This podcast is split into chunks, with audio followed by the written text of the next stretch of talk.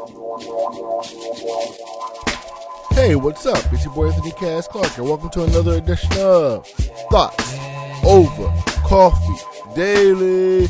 Good people of the world, what is up? Hope that all is well, all is well on this side. Hope that you had a great holiday, uh, 4th of July, a time to kind of just take a break and relax and celebrate with family and, you know, barbecue and just cool it, man. Just be thankful for life, man you know, we won't get into all the politics of Fourth of July because uh, people have different feelings about it. But uh, so do I. so moving forward, though, happy Fourth of July, all that good stuff. Now back to it.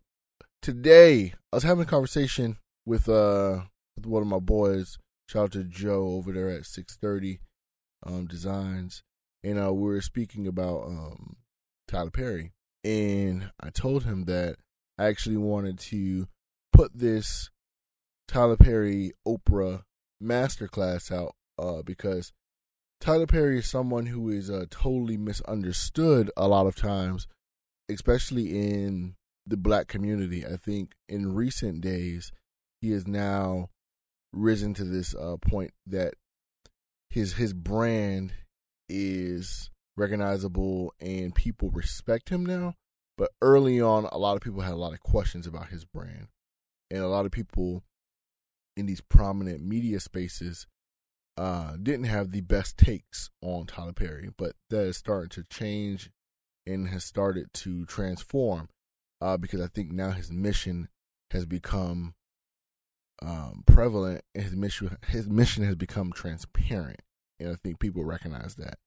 So, uh, with that being said, today I kind of want to put out the Tyler Perry Masterclass. I feel like it's a great story, and I don't want to water it down by calling it a story, but I feel like Tyler Perry has great experiences.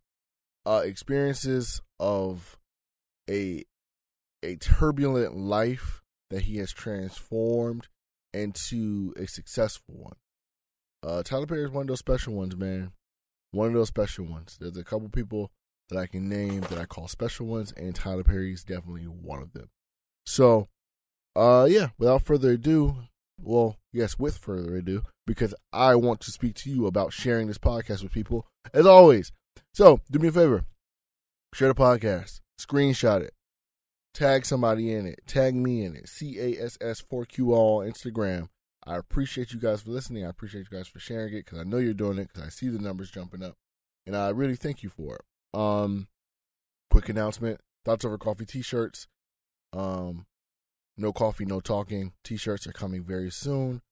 Uh, doing a photo shoot for that really soon with Wifey. We'll put those out. We'll push that out. Um, Thoughts Over Coffee Live is coming back. I'm planning that right now. It's going to be a very special edition also to that. Um, doing a little, we're taking it up a notch. Just let's just say that we, we we're heating it up. So I'll let you know all the information as it comes available. But without further ado, here it is, Tyler Perry. Oprah Masterclass.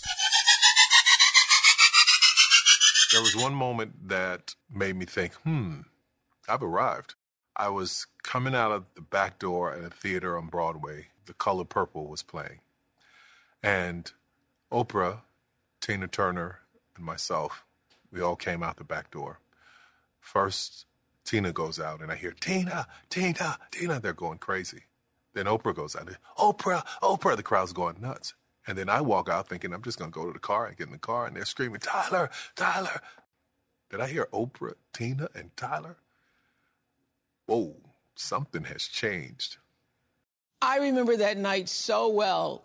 Ah, Tyler, you made it long before then, let me tell you that. Five number one films at the box office, 19 stage plays, over 400 episodes of television, all created, written, directed, and produced by one man, Tyler Perry. It's been almost 20 years now since Tyler Perry's tough love granny, Madea, first made her appearance on stage and became a cultural phenomenon. Since then, Mr. Tyler Perry has become almost an industry unto himself. And Tyler's success is in direct contrast to a childhood in New Orleans filled with so much heartbreak and abuse. He was, in his words, a child of never. But thankfully, Tyler was blessed with a handful of people who loved him deeply, and it was this love that allowed him to imagine a larger world of what is possible. Everybody has a story, and there is something to be learned from every experience. Use your life as a class. This is Masterclass with Tyler Perry. I think from a kid, I knew that I had something. People call it gifts. In my neighborhood, they say, that boy is something, he gonna be a preacher. Because if you were black in my neighborhood in New Orleans and you spoke well, you were gonna be a teacher or a preacher. So so I, I got elected to be the preacher. I always knew that there was something there because the reaction to things that I would do if I were making fun of someone or imitating my mother or imitating uh, my sisters or my uncles, the laughter in the room, or when they go and pull me from in front of the television because we had visitors for Mardi Gras and they wanted me to dance, so they pull me out and throw them in front, throw me in front of everybody. We got Deacon Jones coming over. Come on in the living room and dance around for him. So I always knew that there was something that I had an ability to make people laugh, feel good. But I tell you what, though, the most important for me was my mother. That I could be a source of joy for her, that I could make her smile, that I could make her laugh, that I could tell a joke or that I could dance and see her smile and laugh. That's what meant the world to me.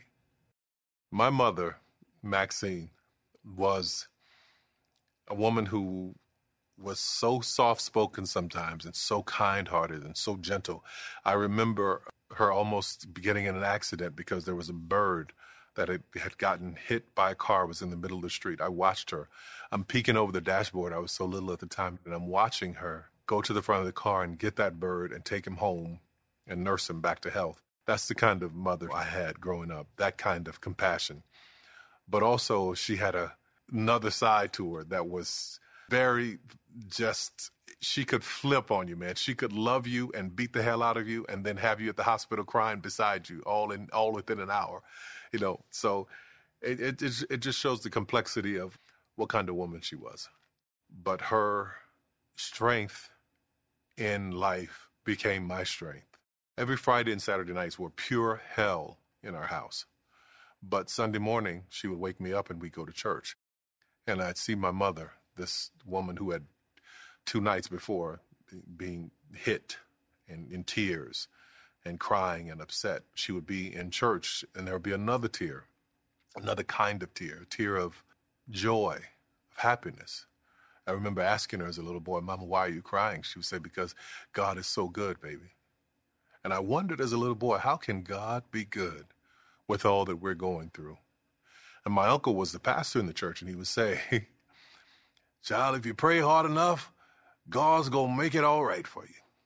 And in my little boy ears and my little boy mind, I wanted to test that out. So I remember going home and I prayed and I said, God, if you're real, send me some little people to take care of.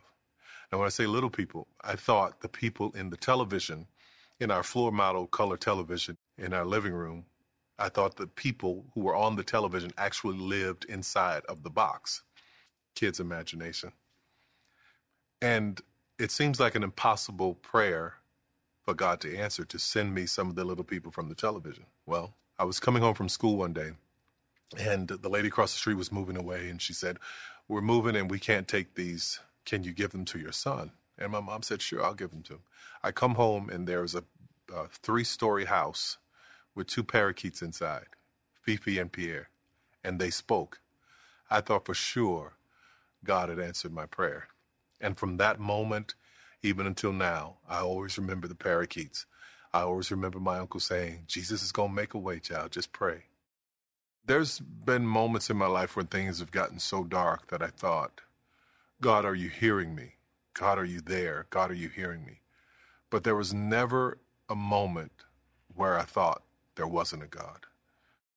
I don't know how to walk through a garden and see every kind of flower and rose and butterfly and not feel goosebumps and not feel God. I don't know how to sit in a director's chair and look around and see a sea of people working for me and not know how to feel God and feel gratitude. I thank God for my mother and my grandmother and my great grandfather and my grandfather. They were all ministers in the church who, no matter how bad things got, they told me to always pray, always believe. And that's where my faith has come from.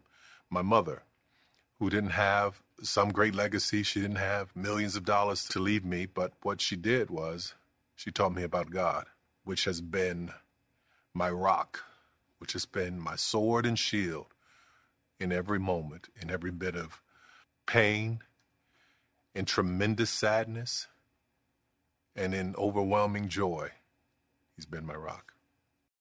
I remember watching, this is why this is such a circle, full circle moment, as Oprah would call it. Watching the Oprah show, and she said it was cathartic to write things down, and I started writing that day.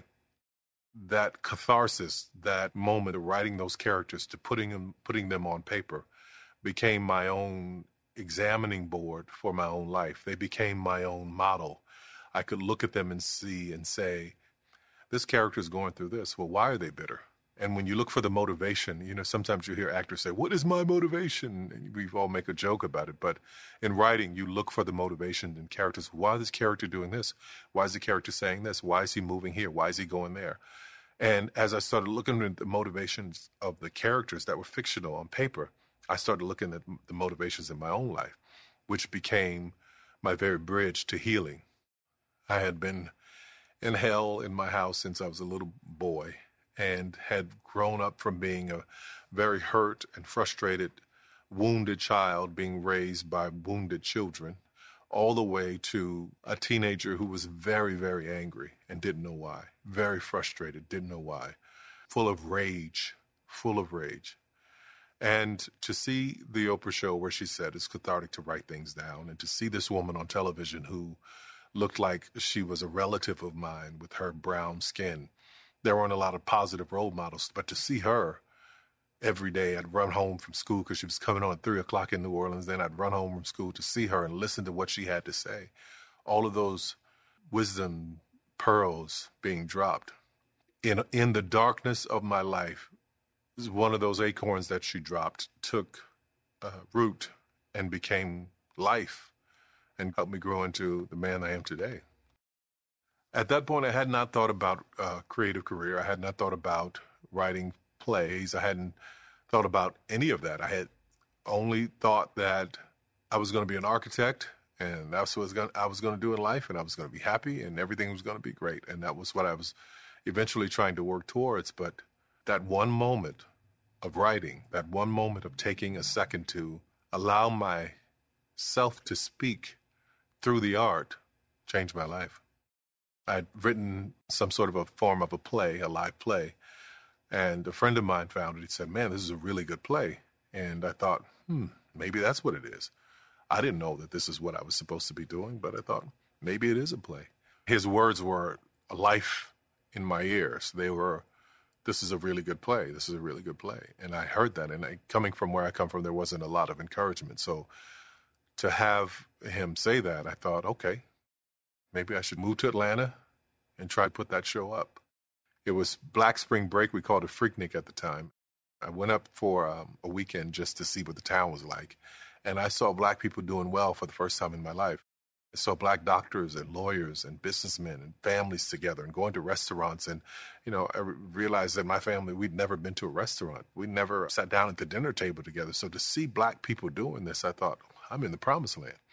So went back, got my clothes, packed up my Hyundai, and moved to Atlanta and said, I'm going to work, save money, and I'm going to put this play on at the 14th Street Playhouse. And that's what I did. It felt good, but it also was quite scary to do it because I had put all my car payment, rent, every dime I had, my tax returns, everything in this play. And I thought 1,200 people would show up. I just knew it. And only 30 showed up. Lost everything I had rent, car payment, everything. So I thought, is this it?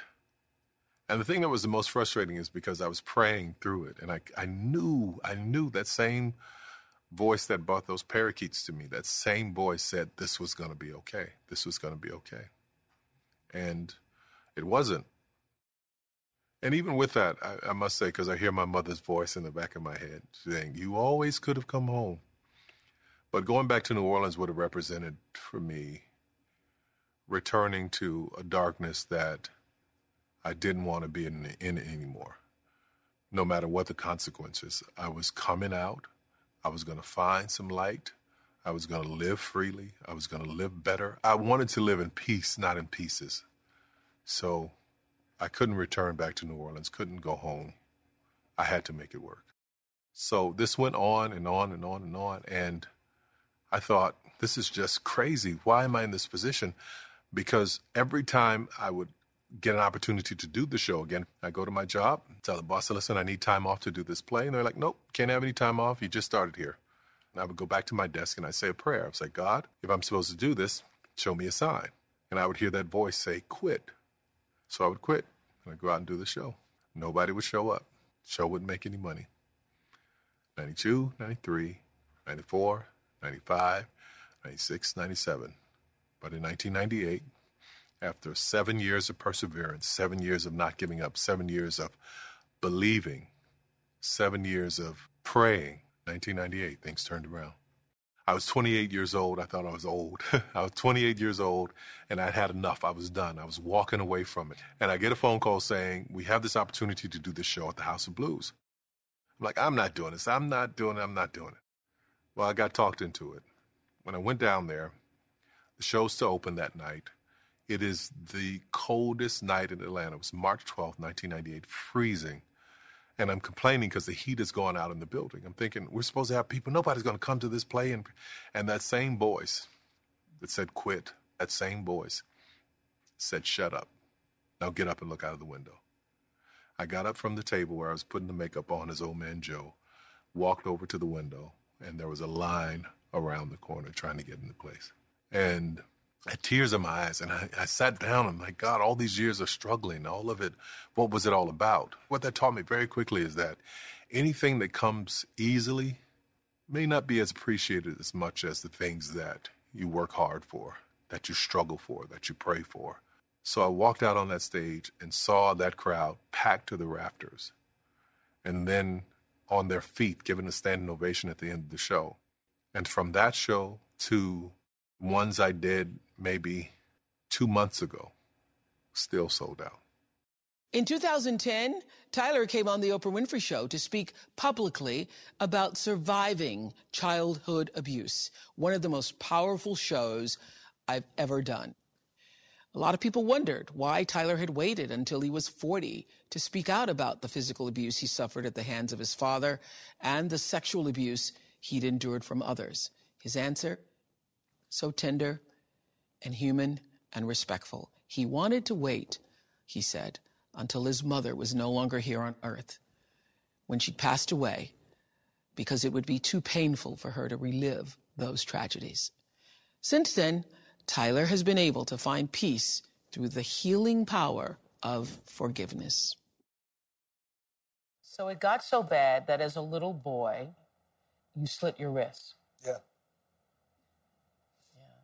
Yeah, I was I was suicidal because I thought I just what is the point in living? Even during that time, the sense of hopelessness, the sense of this is never going to get any better. God, I look back now and I'm so grateful that I didn't succeed in my attempt at taking my own life because it does get better. It does change. You can make it through. But in in the moment of it, when I'm sitting there and the man I thought was my father was raging and functional alcoholic and beating my mother and beating me and belittling, just saying all kinds of horrible things all day, all night long. I thought death was a welcome relief.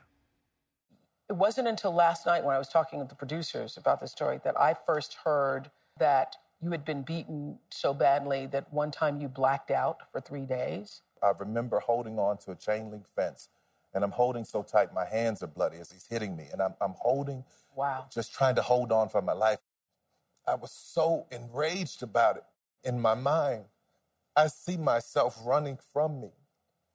Wow. And I couldn't get the little boy, I couldn't get the little boy to come back to me. I couldn't get myself to come back to me. And I think I died that day, and I don't understand. It took me so long to understand what happened when I finally got there. From a child, I had always known that this man despised me, and I could not figure it out for the longest. I could not figure out why he hated me so. And every action was about his hatred or his disdain for me. And I remember asking my mother as a little boy, Is he my father? And she would always say the same thing. She would say, I hate to tell you this, but that's your father. So on her deathbed, I'm 40 at the time, I asked her again, Is he my father? Because something inside of me knew, just knew, that same voice would not let it rest. She said, I hate to tell you this, but he is your father. Well, she died, and it wouldn't settle in me. So I did a paternity test with my brother and myself, and we don't have the same father. And I thought, okay, I'll give it the benefit of the doubt. Maybe he's his and I'm not. So I did one directly with him. He's not my father. I'm sure she had all of her own reasons for why she didn't tell me. She came from a very different time. I remember horror stories about someone breaking in the house before I was born. I don't know what the full reason is why she didn't tell me. I don't even know if she knew. But if I could wake her up to have one conversation, that would be the one.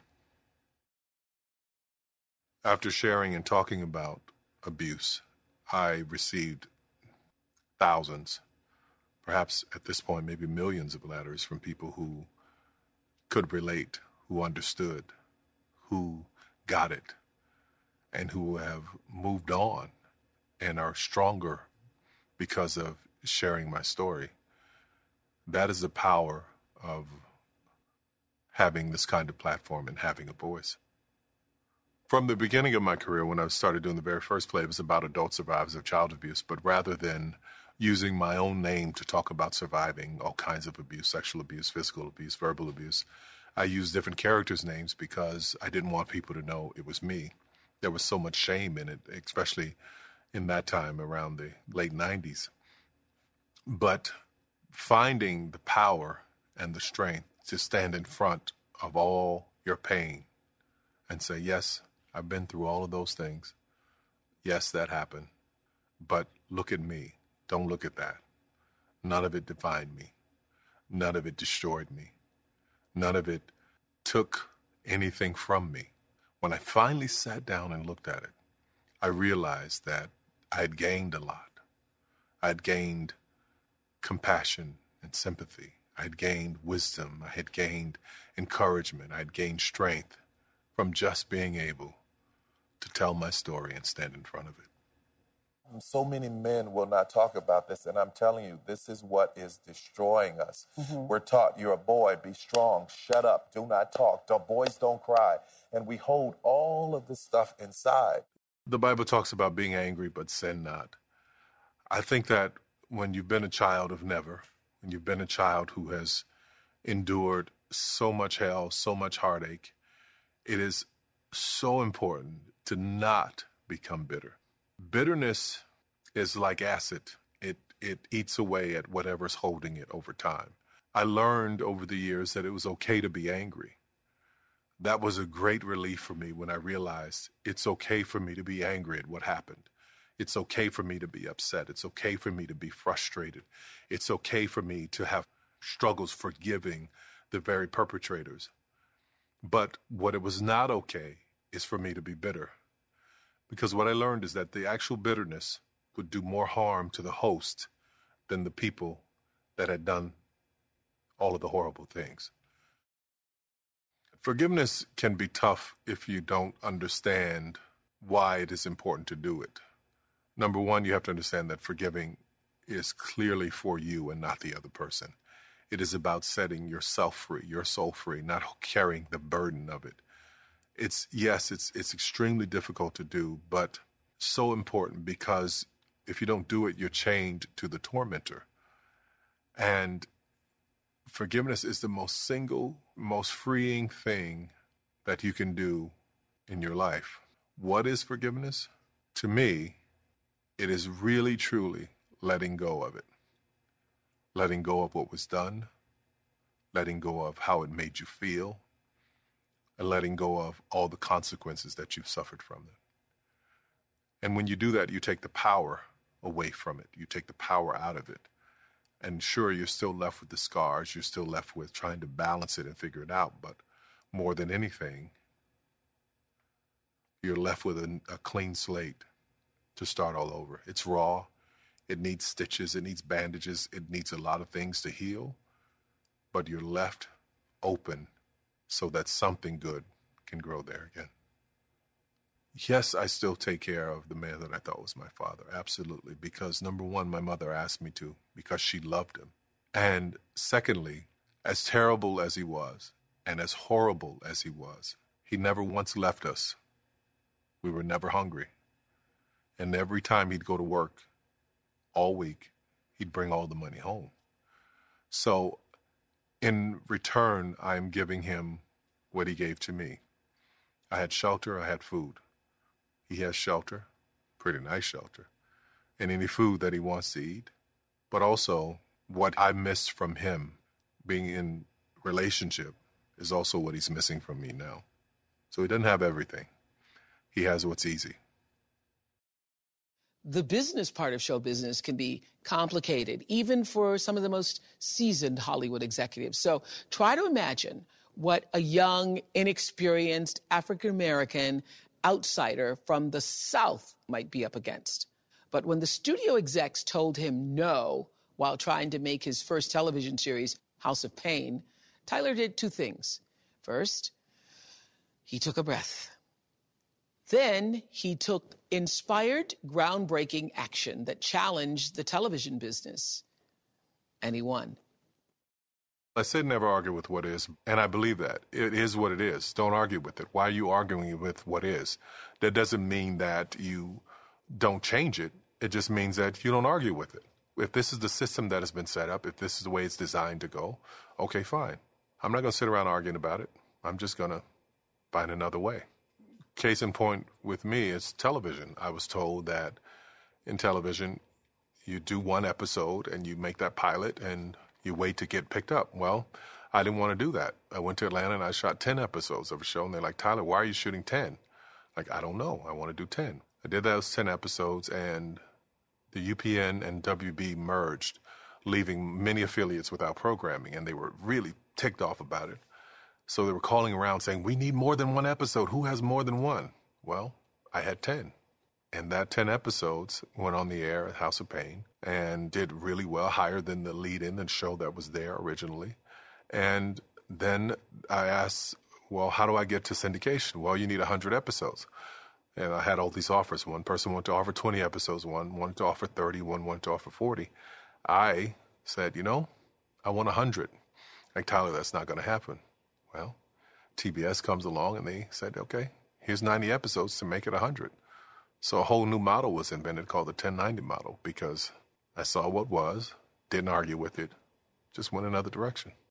First time I ever came to uh, Hollywood to take some meetings, I um, went to all these different studios and networks, and I'm told black people who go to church don't go to movies, so we don't think your movie idea is going to work. It was a wake up call, but it also as negative and horrible as it was, it was also a great thing for me because those kinds of moments become fuel for me. They become the thing I need to say, I'll show you.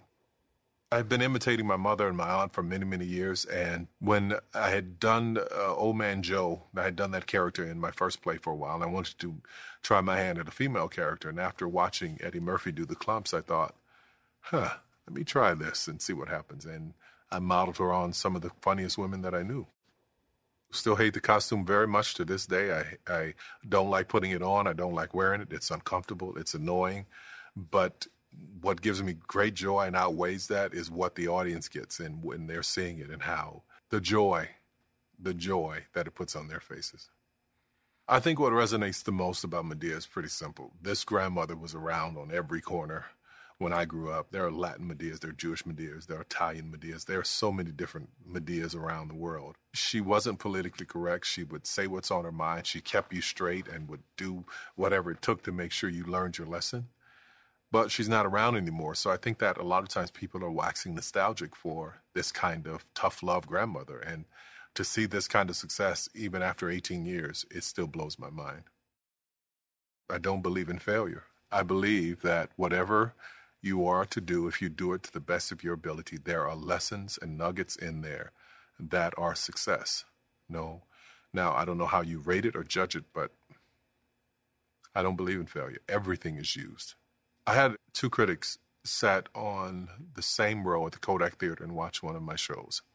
One said it was lovely, they it was wonderful, they laughed, they had a great time. The other critic said it was the worst thing they'd ever seen. It was horrible, it was awful.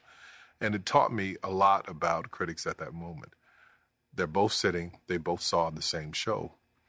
But one it spoke to because of his experience and where he's come from, and the other it didn't. So I learned to just tell my stories, to be honest and true to them, to be faithful in my storytelling, to make sure that my audience knows I'm still here and still speaking right to you, speaking our language. And that's what matters. I, I don't want to do television just to do television. I don't want to do a movie to do just to do a movie, just to have my name in lights. What's important to me is that the purpose of it speaks to someone, speaks to their uh, condition. And I believe that that is the intention. The intention is to lift and encourage. Faith, family, and forgiveness have been the themes throughout all of my work. And I felt like as long as I've stayed within that intention, then I've always landed among what I was supposed to be doing, where I was supposed to be doing it, and helping those whom I'm supposed to be helping. I think that it is important on so many levels to understand that wherever you intend to land in your thoughts, in your mind, in your heart, whatever your intention is, that is exactly where you will land biggest surprise of my life at 44, realizing that I've got a kid on the way. It was uh, shocking, a bit scary, and I didn't think I was going to have any kids. So to have this moment happen, I was like, uh, "Are you sure this is happening?" She's like, "Yeah, we're, we're this is happening." My fear, all of my fears, are based are based around my son and what this world will be when I'm no longer around for him, and I want to be there to protect him in every move and every turn, and I want to catch him before he falls. I want to protect him from his first love and first heartbreak and things that I know I can't, that he'll have to endure, because I want him to have just enough pain to make him be an amazing human being, but not so much that it destroys and breaks his spirit. And I'm scared every day because I want to do it right. You get one shot to do it really right. I didn't know what to expect, but I can assure you that I've never loved like this in my life. I have never known this kind of worry and and concern for the world that he's in. I have never known this kind of compassion for other humans, and I'm a pretty compassionate person. But once I've had my own child, my own, I mean, he looks, sounds, moves like me. He's my healer. He heals me and the little boy that I was every time I hug him. Every time we laugh and dance and talk and play ball, I'm not only hugging my son, but I'm also hugging myself. And those moments are so precious, so incredible, and so powerful, even at 47. I remember the man that I thought was my father he would tell my mother all the time, that boy's going to make you cry. That boy is going to make you cry. And he meant that in a way of as if I were going to do something horrible and terrible that would break her heart. And I remember one day in particular, she was had come to one of my shows and I had you know, retired her and done some great things to just make her happy. And she was sitting there and she was in tears. And I started to cry. And I said to her, he always said I'd make you cry.